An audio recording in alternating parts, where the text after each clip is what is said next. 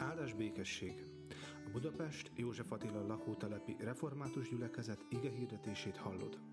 Ha szeretnél többet megtudni közösségünkről, látogass el Facebook oldalunkra. facebook.com per Joltref. Isten áldjon! Köszönjük, drága Úr Jézus, hogy, hogy a szívedben van számunkra hely.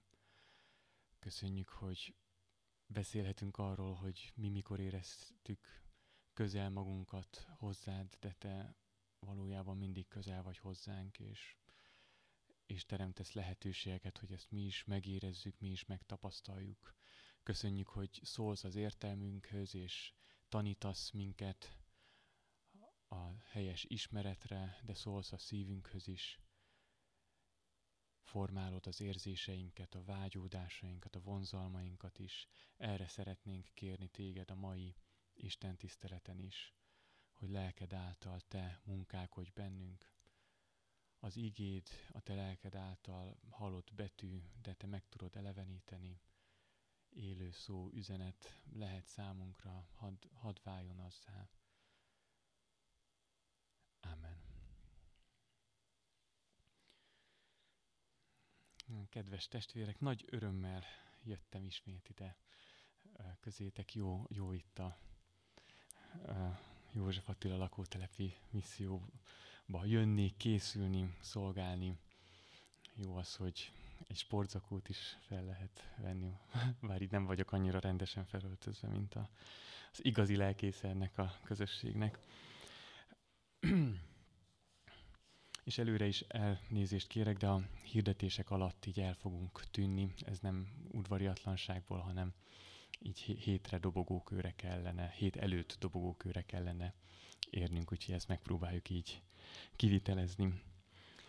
Mm, hallgassuk meg Isten igéjét, ahogy szól hozzánk Péter első leveléből, az első fejezetből, a harmadiktól a kilencedik versig terjedő részből. Ki, ki lehet keresni a, a Bibliánkban, itt vannak a, az asztalok, vagyis a székeken is elhelyezve. 1 Péter 1, 3, 9. Ha valaki megtalálta, akkor a, a sorszámot is bele, vagy az oldalszámot is be lehet mondani. De lehet csak így hallgatni is. 1308. oldal.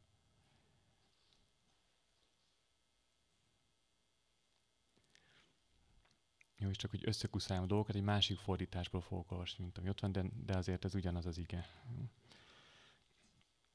Áldott a mi Urunk Jézus Krisztus Istene és Atya, aki nagy irgalmából újjászült minket Jézus Krisztusnak a halottak közül való feltámadása által élő reménységre, arra az el nem múló, szeplőtelen és hervadhatatlan örökségre, amely a mennyben van fenntartva számotokra Titeket pedig Isten hatalma őriz hitáltal az üdvösségre, amely készen van, hogy nyilvánvalóvá legyen az utolsó időkben. Ezen örvendeztek, noha most, mivel így kellett lennie, egy kisé megszomorodtatok különféle kísértések között, hogy a ti megpróbált hitetek, amely sokkal értékesebb a veszendő, de tűzben kipróbált aranynál, Jézus Krisztus megjelenésekor méltónak bizonyuljon a dicséretre, dicsőségre és tisztességre. Őt szeretitek, pedig nem láttátok. Ő benne hisztek, bár most sem látjátok, és kimondhatatlan, dicsőült örömmel örvendeztek, mert elértétek hitetek célját, lelketek üdvösségét. Amen. Biztos vagyok benne, hogy ennek az új sorozatnak, a metanoia sorozatnak a alkalmával sikerül majd a megtérés fogalmát körbejárni itt mindenféle oldalról. És mivel Luther azt mondja, hogy a keresztény ember élete amúgy is naponkénti megtérés, ezért talán mindenkinek ez, minden hívő embernek hasznos is lesz. És ennek, ebben megpróbálok így beleilleszkedni, egyeztettünk egy kicsit, hogy mi az, amiről nagy tiszteleti úr nem beszél, így külön, úgyhogy arról fogok én beszélni, az érzéseink megtéréséről szeretnék ma beszélni. Ugye arról volt már szó, hogy az ismeret fontos a megtéréshez, mert ahhoz, hogy hívőké legyünk, fontos tudnunk, hogy, hogy kinek hittünk, fontos tudnunk, hogy kiben hiszünk. egy Isten egyre jobb és egyre alaposabb megismerése elengedhetetlen a megtéréshez is, meg a hitünk növekedéséhez is. Nyilvánvalóan fontos az életünk rendezése is, a hitünkből következő helyes uh, életgyakorlat kialakítása, viszont valahol a kettő között vannak a, az érzéseink, az érzelmeink, a, az el, elmélet, a fejünkben lévő dolgok között, meg az életünk alakítása között van, uh, vannak az indulataink, a vágyaink, a vonzalmaink. Ahhoz, hogy Istent legyen kedvünk megismerni, az, az már egy ilyen szívbeli uh, dolog, hajlandóság ahhoz, hogy indítatást érezzünk arra, hogy Isten akaratát cselekedjük, ezeknek a bennünk lévő vonzalmaknak, indulatoknak is meg kell, meg kell térnie. Olyannak kell lennie, hogy ezt akarjuk, hogy ezt erre vágyódásunk legyen, irányultságunk legyen. És azt hiszem, amikor így érzésekről van szó, meg a hívő ember érzelem világáról, akkor két ilyen szélsőség szokott lenni. Az egyik az a, az, hogy a felszíni érzéseink irányítják az egész életünket, akár meg benne a hitünket is. Hogy éppen milyen hangulatunk van, éppen hogy érezzük magunkat.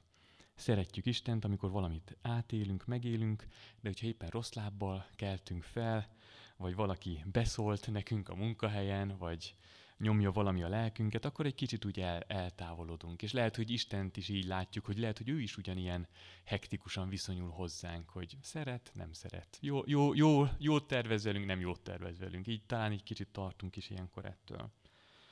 Ilyenkor az érzéseink irányítanak, nem nekünk vannak érzéseink, hanem az érzéseink birtokolnak ö, minket.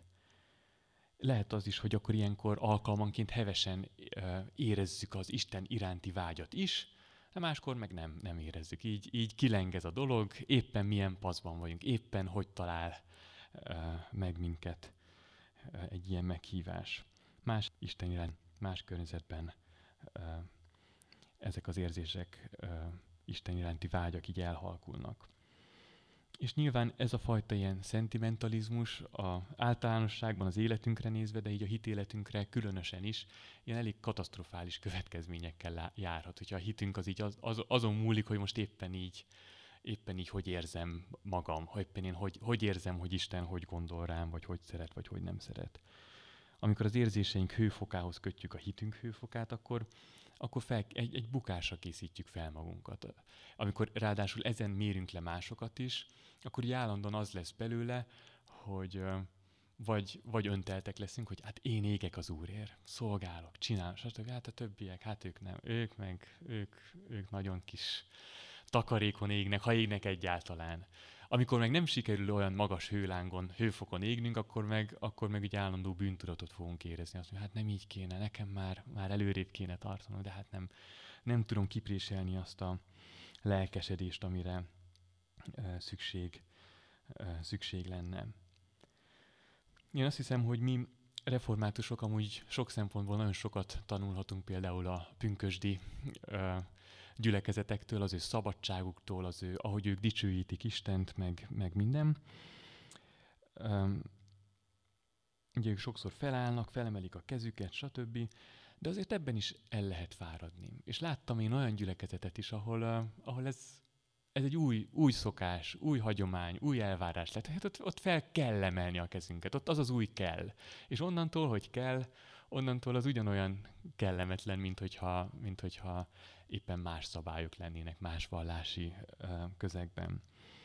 Ha fel kell emelni a kezünket, ha hétről hétre ki kell présülni, préselni magunkból ezt a fajta lelkesedést, akkor az, az nagyon fárasztó lehet, az, az, az nagyon-nagyon nehezen fenntartható. És azt hiszem, hogy ebben a kérdésben amúgy a kulcs a szabadság, hogy szabadok vagyunk, Ör- örülhetünk, hogyha éppen jó, úgy érezzük magunkat, de, de szabadok vagyunk nem, nem úgy érezni magunkat. Szabadok vagyunk úgy érezni magunkat, ahogy valójában érezzük. Nem kell megjátszani, nem kell, nem kell magunkat bele lovalni valamiben. Az egyik kedvenc református énekem részlete, hogy buzgóságom égne bár, s folyna könnyem, mint az ár, elégtételt az nem ad, csak te válthatsz meg magad. Tehát amikor az érzésekről, érzelmekről beszélünk, nem, nem egyfajta ilyen érzelgősségről beszélünk. Nem az a lényeg, hogy sírtam-e, amikor, amikor a nagy tiszteletű úr azt a szót mondta, hogy Nabukodonozor. nem, nem az a lényeg, hogy meghatódtunk-e. Nem, nem ez, nem ez hogy, hogy ez, ez velünk van-e. Persze jók, jók, hogyha vannak ilyen érzéseink, meg minden, de hogyha nincsenek, az sem jelent uh, uh, semmit nem ez számít, hogy mindig hiperlelkesek vagyunk-e, mert ezek az indulatok, amikről szó van, ezek a vonzalmak lényünk mélyebb rétegeiben találhatók. Úgyhogy, úgyhogy nyilván mondhatjuk azt, hogy ez egy szélsőség, amikor csak az érzéseink vannak a középpontban, vagy, vagy amikor, az, amikor ez határozza meg a hitünket. De a másik szélsőség az az, amikor hívő emberként igyekszünk uh, így kikapcsolni az érzéseinket, igyekszünk így elnyomni azokat, lehet, hogy megtérésünk után megijedünk attól, hogy mit találtunk magunkban. Mi, mi is van ott bennünk, észrevettük, hogy milyen örömet tudunk lelni akár mások nyomorúságában, néha van bennünk egy kis káröröm, vagy, vagy milyen haragot tudunk tartani, vagy milyen parázna gondolataink lehetnek, és lehet, hogy elhatározzuk, hogy hát akkor ezek a gondolatok, ezek a vágyok, ezek az érzések, ezek mostantól így nem lehetnek, úgyhogy nincsenek ezeket, ezeket így el, elzárjuk valami, valami sötét helyre, ahova többé nem, nem nyitunk be. És um, így megpróbáljuk így érzelemmentesen élni az életet. Van ismeretünk, ugye Istenről, tudjuk, hogy mi az, ami helyes, és akkor azt tesszük, és, és kész. Rendezettek, rendezettek leszünk, csak hogy a vágyak, az indulatok azok, amik minket indítanak valamire azok nélkül az Istennel való kapcsolatunk is egy lelketlen robottá válik. Mm, tesszük, ami helyes, de a szívünk nincs benne, mert a szívünket nem ítéltük elég szépnek és tisztának, és így elzártuk mindenki elől, még Isten elől, és saját magunk elől is. És ezzel, ezzel az is gond, hogy, hogy egyrészt Isten nem ezt várja tőlünk, nem azt várja tőlünk, hogy legyünk jó gépek. néha, néha úgy tűnik, hogy a vallás végül is erről szól, hogy mindegy, mindegy mit érzel, csak tedd azt, ami így helyesnek tűnik, vagy amit mondtak, és akkor, akkor úgy minden rendben lesz. Csak, csak ez ellentmond annak, amit a Biblia mond minden egyes alkalommal, amikor arról beszél, hogy, ő, hogy Isten a szívünket szeretné, a, a, a teljes lényünket szeretné, nem csak, nem csak azt, hogy tegyük tegyük azt, ami helyes, hanem hogy szeressük is azt, ami helyes, vágyjunk arra, ami helyes, kívánjuk azt, ami helyes. Szóval ez az egyik. Mm. Másrészt ezek a mély vonzalmak, szenvedélyek, vágyak nem is maradnak lenn sokáig. Nem, nem tudnak so, sokáig ott maradni a sötétségben. Lenyomjuk, meg minden, de egyrészt nagyon sok energiát jelent minden ilyen, ilyen érzelemnek a, a lent tartása, másrészt előbb-utóbb ki, kitörnek, feltörnek, előtörnek, valamit kezdeni kell velük. A kérdés, hogyha ezt nem is lehet megtenni, és nem is erre hív Isten, akkor miért próbálkozunk vele mégis mindig? Miért? Akkor miért van az, hogy mégis azt gondoljuk, hogy ez lesz a megoldás? Csak nyomjuk el, csak, csak tagadjuk le, csak ne vegyünk róla tudomást. Úgyhogy ez a másik szélsőség, és Jonathan Edwards egy puritán prédikátor volt, ő ezt mondta ebben a kérdésben, a vallási indulatokról szóló művében. Az a hit, amelyet Isten megkíván és elfogad, nem holmi bágyatag, unalmas és élettelen, a közöny állapotától alig feljebb emelő vágyakozás. Hanem később még ezt is mondja, akiben az igaz vallás érvényre jut, annak hajlandósága és akarata erőteljesen és élénken nyilvánul meg az isteni dolgok iránt. Tehát Edwards arról beszél, hogy az érzések így át, átirányulhatnak, átformálódhatnak, és, és hozzájárulhatnak ahhoz, hogy az egész Isten kapcsolatunk szenvedélyes legyen. És te, amiről itt beszélünk, ez egy lényünk középpontjának a, az irányultságát, szándékát, szenvedélyét, motivó, motivációját jelzi. Mm, ugye az érzéseink, a felszíni érzéseink változnak, egy hívő embernek is lehet rossz napja, tehát az, az, az nem garantált, hogyha hiszünk, akkor minden napunk így remekül fog alakulni. Lehet, hogy amikor korán reggel felkelünk, nem Isten szeretetével telnek meg a gondolataink, amíg az első kávét el nem fogyasztottuk, vagy amíg, amíg, amíg túl, nem, túl nem esünk azon, a, azon a, az első zombi fél órán. De amiről az érzelmeink megtérésénél szó, megtérésénél szó van, az az, hogy mindazt, ami bennünk van, szintén Isten elé visszük, hogy ő szentelje meg azokat, formálja át azokat, ő adjon erőt olyan vágyódások elhordozásához, amik életünkben nem teljesednek, nem teljesedhetnek be, mert amikor Istent imádjuk, amikor őt szeretjük mindenek felett, amikor ő a legfontosabb számunkra, akkor, akkor ő ad nekünk elég biztonságot és örömet. Akkor ez, akkor ez megtörténik. És ilyenkor már nem csak azt keressük, hogy mit adhat nekünk ő, hanem hogy őt, őt magát szeretnénk jobban közel tudni magunkhoz. Úgyhogy ezután a kicsit hosszas bevezető után most nézzük meg azt is, hogy akkor az igében milyen érzésekkel találkozunk. Az első, amit itt olvasunk Péter levelében, az az örvendezés, ráadásul a próbák ellenére is. Mm. Az senkinek nem okoz gondot, hogy örvendezzen, hogyha jól megy a sora, az úgy menni, menni szokott nekünk. Nem is tudjuk magunkban tartani a jó híreket. Történik valami jó dolog, tovább kell adni, meg kell osztani. Viszont van egy olyan mély öröm, ami a körülményektől függetlenül is jellemezheti az életünket.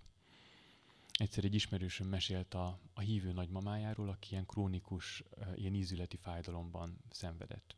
És vele kapcsolatban az volt a különleges, hogy soha nem lehetett hallani panaszkodni.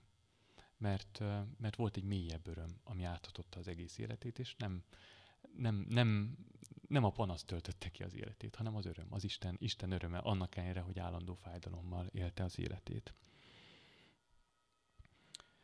Nem, nem nagyon nehéz belátnunk azt, hogyha az örömünket az határozza meg, hogy egy adott nap mi történik velünk, vagy, vagy ki hogy viszonyul hozzánk, és mit mond nekünk, akkor, akkor néhány kivételes pillanattól eltekintve nem sok örömünk lesz az életben. Mert mindig vannak olyan körülmények, amik okot adnak a, a, a, a panaszra, vagy a, vagy a haragra, mindig lehetnek olyan emberek, akik, akik keresztbe tesznek, akarva, akaratlanul nekünk, és a, akik elrontják az örömünket. De hogyha ezt tesszük, hogy ezen múlik az örömünk, hogy mi történik velünk, akkor nagyon nagy, túl nagy hatalmat adunk, hatalmat adunk a környezetünknek, meg a környezetünkben élőknek az arra nézve, hogy akkor, akkor mennyi örömünk lesz nekünk.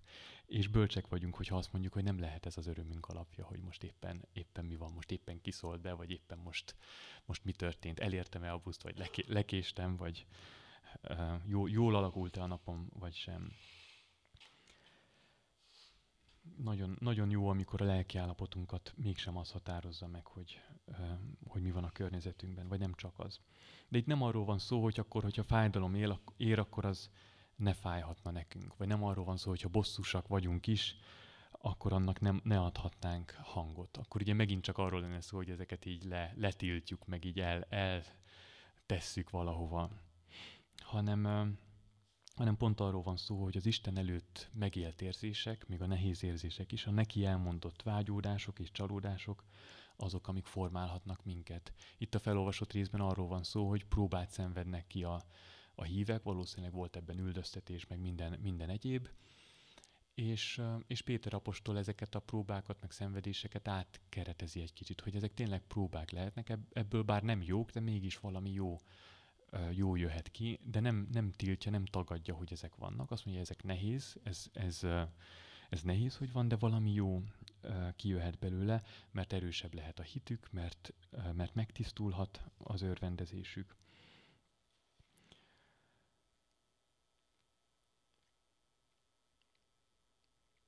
És, és akkor így meg, meg, igen, megtisztulhat az örömük is. Mert a keresztény élet alapállása az az, hogy, hogy minden dologgal, minden, minden örömteli dologgal hálaadással élhetünk. Minden, ami adatott, azt, azt lehet, lehet Istentől jövőnek uh, tekinteni. És uh, amíg az örömök Istenre mutatnak, amíg bennünk felé irányuló hála van, amíg az általa megadott és értünk adott határok szerint élünk velük, addig ezek mind a javunkra vannak. De mindannyiunkkal van néha, hogy valamit túl görcsösen kezdünk el szorítani. Van, van valami, ami örömet okoz nekünk, de azt úgy, úgy elkezdjük túlzásba vinni, elkezdünk túlságosan ragaszkodni hozzá, és Isten sokszor próbákkal jutatja, juttatja eszünkbe azt, hogy ezek mind az ő örömére mutató jelek csupán, ezek nem önmagukban fontosak, hanem ezek rá, rámutatnak. Úgyhogy van, hogy úgy tesz próbára minket, hogy keresztül húzza a számításainkat, hogy, hogy akkor nem úgy lesz, ahogy, ahogy gondoltuk volna. Lehet, hogy várunk valamit, azt gondoljuk, hogy az igazi boldogság az az új cucc lesz, amit megvehetnék, és akkor, akkor az lesz, vagy az előléptetés, amit most már igazán kiárna nekem, hogyha az meg lenne, akkor, boldog lehetnék, vagy az a nyaralás, amire már jó régóta el kéne menni. És sokszor Isten úgy tesz próbára, hogy ezeket nem adja meg, hogy benne találhassunk örömet, van pedig, hogy úgy tesz próbára, hogy megadja.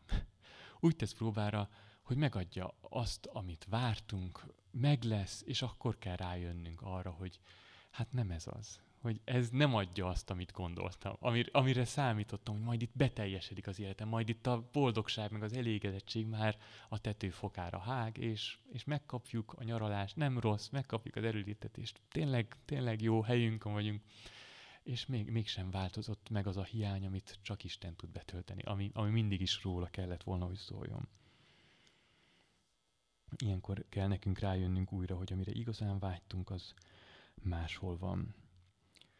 Az örvendezés mellett azt is látjuk, hogy a megváltozott indulatok sajátsága bár most sem.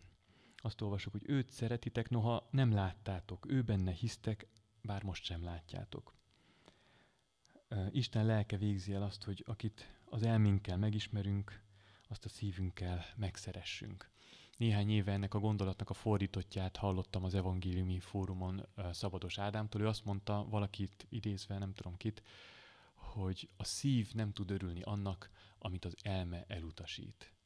És ő ezzel azt akarta hangsúlyozni, hogy azért fontos a helyes Isten ismeret, azért fontos az, hogy, hogy a hitünk alapjaiban biztosak legyünk, biztosak legyünk abban, hogy a Biblia megbízható, biztosak legyünk Jézus istenségében, ezekben a pillérekben, mert ha valamelyikben ilyen bizonytalanság van bennünk, akkor akkor az, az, az csorbítani fogja az, az Isten eh, iránti szeretetünket, örömünket. De ez egy kicsit fordítva is működik. Mert uh, hiába fogad el valamit az elménk igaznak, attól még nem biztos, hogy örül neki a szívünk. Lehet olyan, hogy azt mondja, hát igen, ez így van, tíz parancsolat, így van, oké, okay, elismerem, így van, így kéne, ez a, ez a mérce.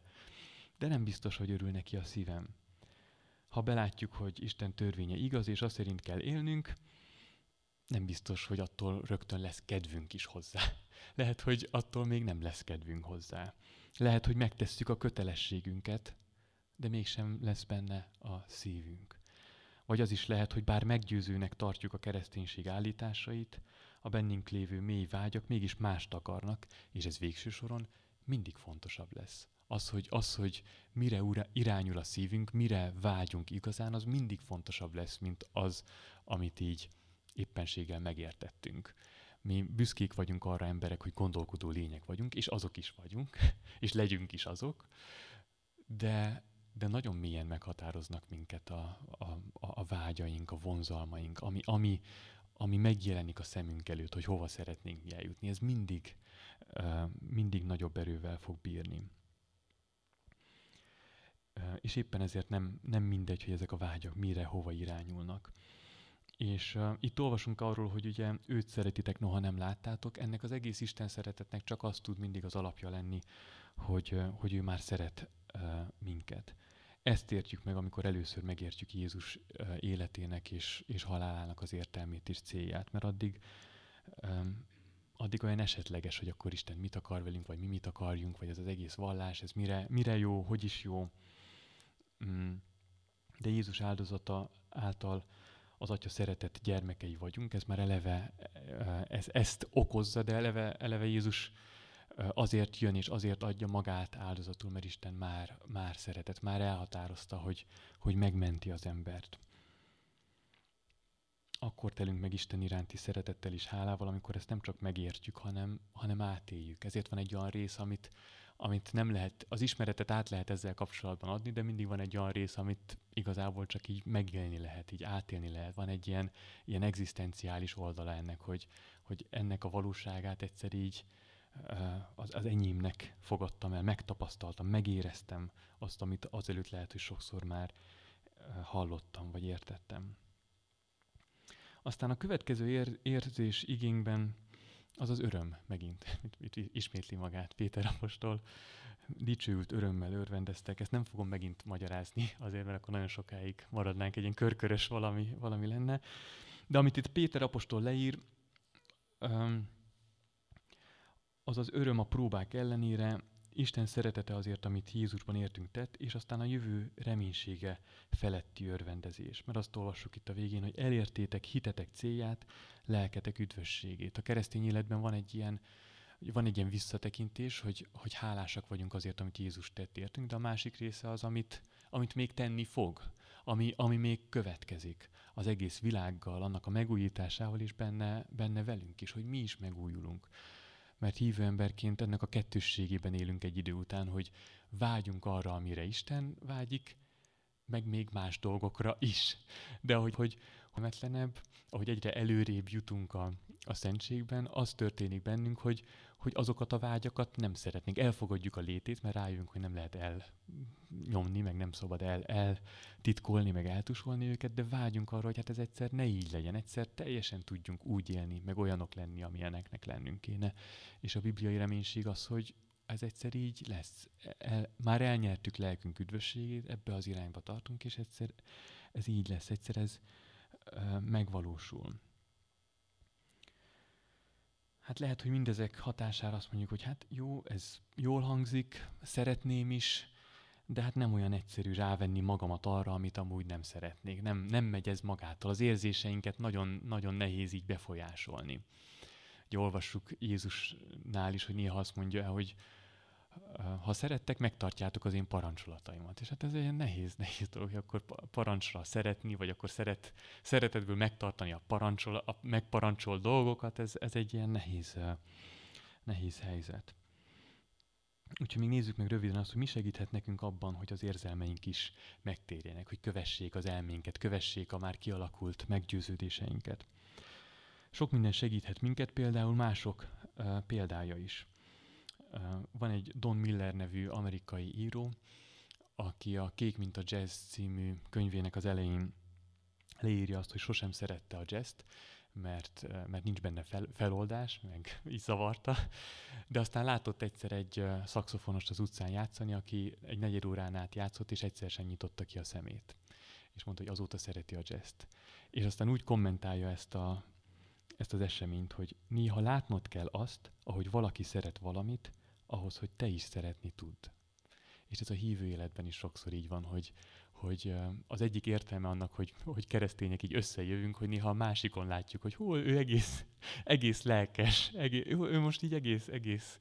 Én is szeretnék úgy, úgy imádkozni, én is szeretnék annyira lelkes lenni, én is szeretnék jobban, vagy ahogy ő hasonlít egyre jobban Krisztusra, úgy én is szeretnék jobban hasonlítani Krisztusra. Szóval néha nagyon számíthat a mások példája, mit látunk másokon, és az meghív minket arra, hogy akkor, akkor ez az irány, akkor én is ezt szeretném.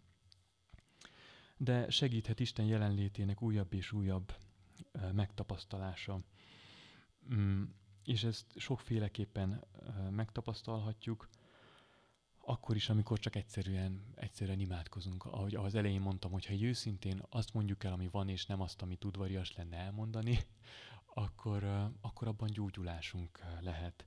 Vagy gyógyulást élhetünk meg abban is, amikor nem mi imádkozunk, meg imádkozgatunk, hanem amikor mondjuk értünk imádkozik valaki, és, és egy, egy testvér, lelki testvér elé visszük be a dolgainkat.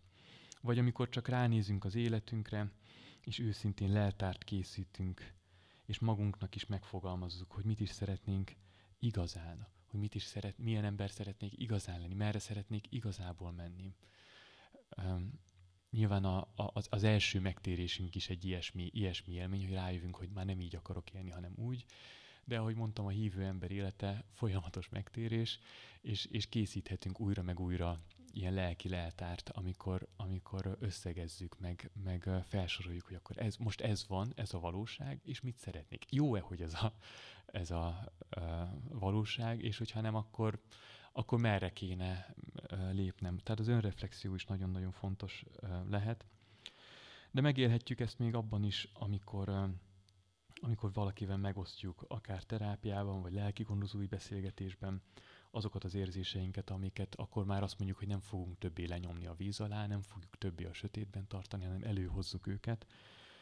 És amikor nem a sötétségben vannak, hanem a napvilágra kerülnek, akkor ezek, ezek az érzések elkezdhetnek változni, vagy elkezdhetünk megtanulni együtt élni velük.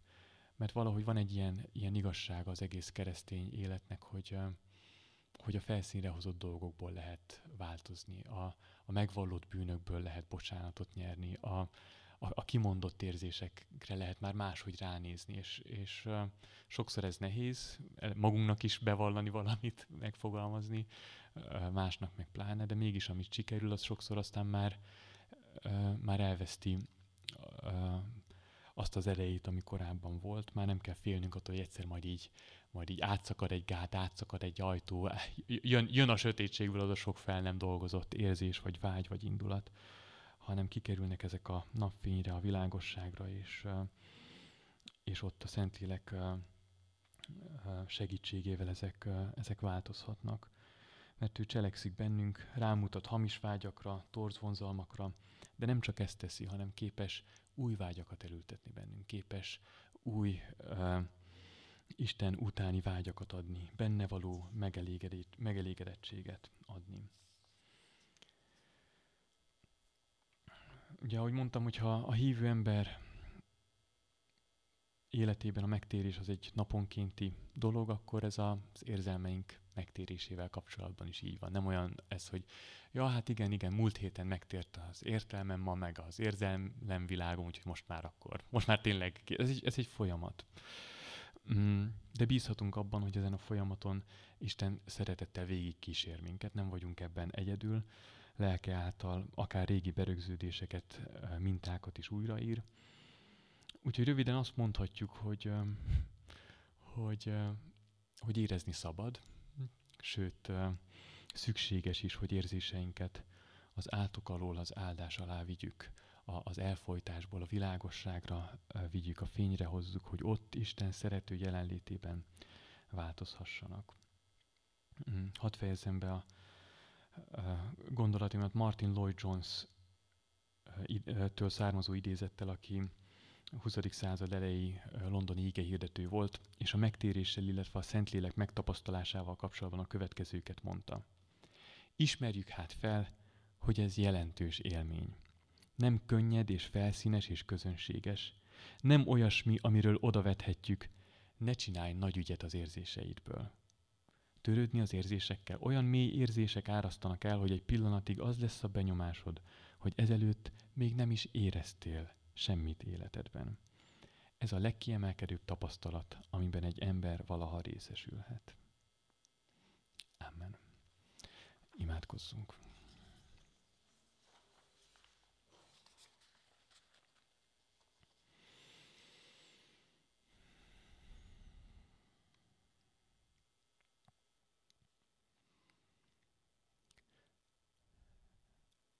Szerető mennyi édesatyán, köszönjük, hogy te nem titkoltad, és nem titkolod el a, a te érzéseidet előlünk, nem titkolod el a szeretetedet, hogy bár mi emberek, lázadó lények vagyunk, te mégis elküldted a fiadat, hogy megmentsen minket. Mégis, mégis ez lett az egész, uh, egész életének a küldetése, hogy, uh, hogy hozzád szabad utunk legyen nekünk. Köszönjük, hogy hogy nem csak ilyen rezignáltan, ilyen visszafogottan, ilyen szenvedélymentesen szeretsz, hanem féltőn szerető Isten vagy, szenvedéllyel szerető Isten vagy. És köszönjük, hogy ebből kiindulva, ebből tanulva, mi magunk sem kell, hogy megfosszuk magunkat az érzéseinktől, nem kell, hogy elnyomjuk, eltegyük azokat, mint ahogy az sem kell, hogy, hogy hagyjuk, hogy ezek irányítsanak minket. Köszönjük, hogy a Te valóságodban, a Te jelenlétedben változhatnak azok, a, azok az érzéseink, vonzalmaink, amik eltorzultak.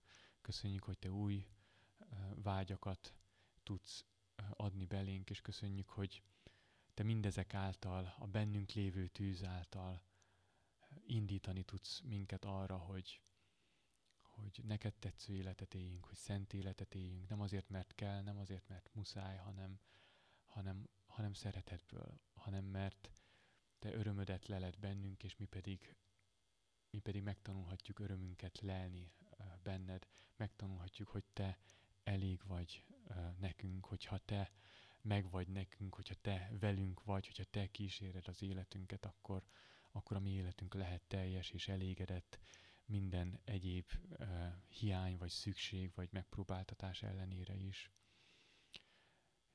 Így kérünk, hogy Te taníts minket, és segíts minket az őszinteségben, hogy úgy imádkozzunk, hogy azt osszuk meg veled, ami valójában van bennünk, és, és ebben az igazságban, ebben a szabadságban, ebben az igazságban hadd éljük meg a szabadságot is, azt a felszabadulást, hogy, uh, hogy nem kell takargatnunk magunkat, nem kell szégyelnünk magunkat, de hadd éljük meg annak örömét is, hogy, hogy te,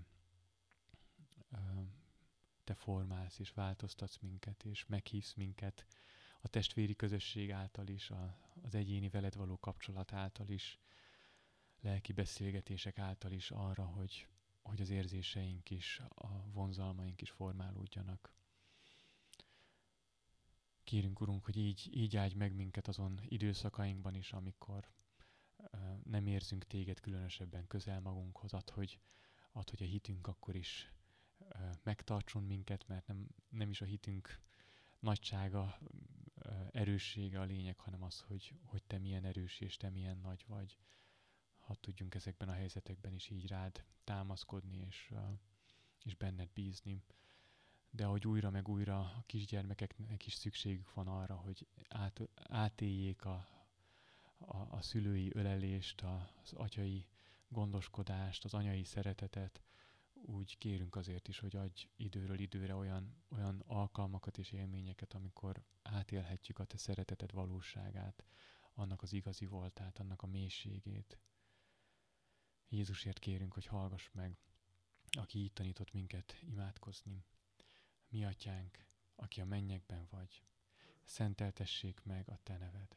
Jöjjön el a te országod, legyen meg a te akaratod, mint a mennyben, úgy a földön is.